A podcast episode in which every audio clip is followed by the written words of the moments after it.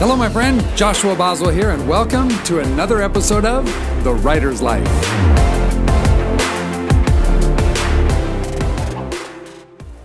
So, the very first thing that I want to say about a winning mindset is something that doesn't get talked enough about. I, at least I don't hear enough about it, but has been the foundation for all the success that I've had. So, the first principle is to use your imagination.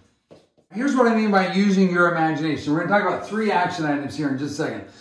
Here's the deal. You and I, as human beings, have a unique ability to do something that, as far as scientists know, and as far as philosophers and philanthropists and religious leaders and ecclesiastical people, as far as we know, we are the only species, we're the only creation, we're the only thing in the universe that has this ability. That's the ability to imagine. In other words, we can see ourselves, we can step outside ourselves and have self awareness, and we can see ourselves.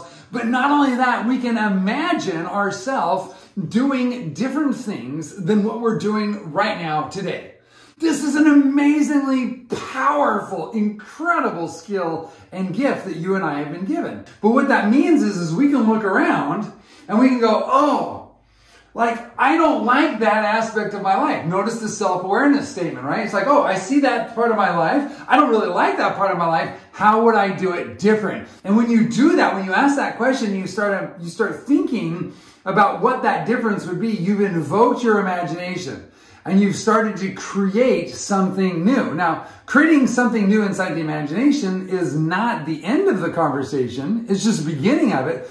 And here's what happens. A lot of times we have, and I talked a little bit about this uh, a few days ago, but a lot of times we have a vague notion about what we want or who we want to become or what we're doing. And so my invitation to you is, is to clarify that and make that sharp and crisp by using your imagination. Okay, first thing is, inside of your imagination that I want you to do, I want you to journal your story.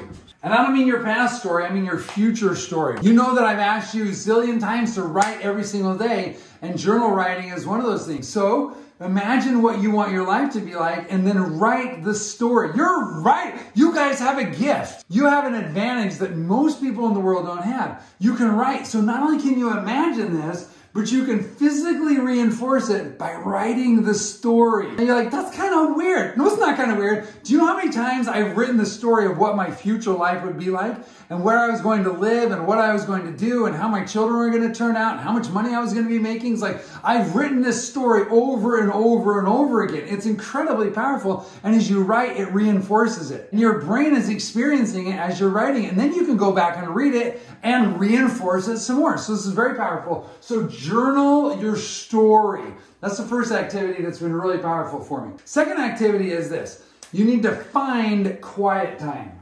We live in an incredibly noisy, you know, data-driven, congested, psychotic world, right? I read journal entries of my fifth grade grandpa, whose name was Paul Gorley. You guys, some of you heard me talk about him before. And Paul Gorley pulled a handcart across the plains from Iowa City to the Salt Lake Valley. And you know what? Like, what did they have? They didn't have any internet. There were no billboards, no advertising, no Circle K or Walmarts along the way to distract them. Like, they had one thing. Go on the road. Boom. That's what they like, and cut the road, really. It's like walk down the trail. That was it. Figure out how to have food for today. That, that, that's like this life was incredibly simple back then. And what do we got? We have all this noise and this congestion and airplanes flying overhead and cars racing down our streets. And we got TVs going on and we got Alexa listening to us and responding to us. And we got all these kind of weird things going on, right? Like there's all this noise and congestion. Just got to slow down sometimes. And you got to find and create quiet time. And not only quiet time physically, but quiet time mentally, right? Create a moment on your schedule where you literally do nothing. It's like, okay, I'm to do nothing. I, and, and then create time to just listen. Like there, you can't see it if I took my board down, but I got four acres of forest here in front of my property. And so I like to just go and walk around. Like I'm just to walk around. Well, what are you to do? I'm just to walk around to listen. Third activity is to expand your definition of possible. Every one of us are created with unlimited possibility. That's our heritage as children of God. That like that's our deal.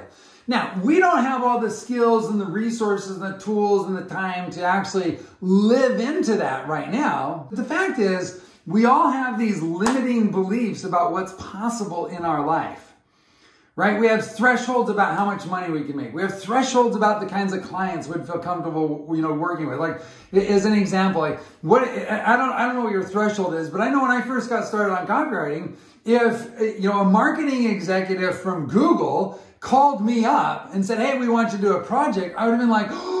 Oh, I'm not good enough for that. I don't know if I can do that. Blah, blah, blah, and like all these self-limiting beliefs would have been like ah, piled on.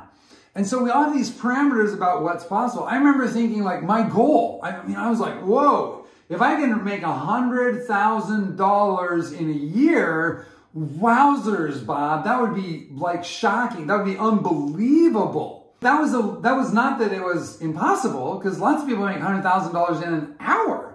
I mean, there's billionaires make hundred thousand dollars in a minute. So it's not that it's not possible. It's that I didn't have I, had, I had not expanded my personal definition about what was possible. And that's an exercise of your imagination.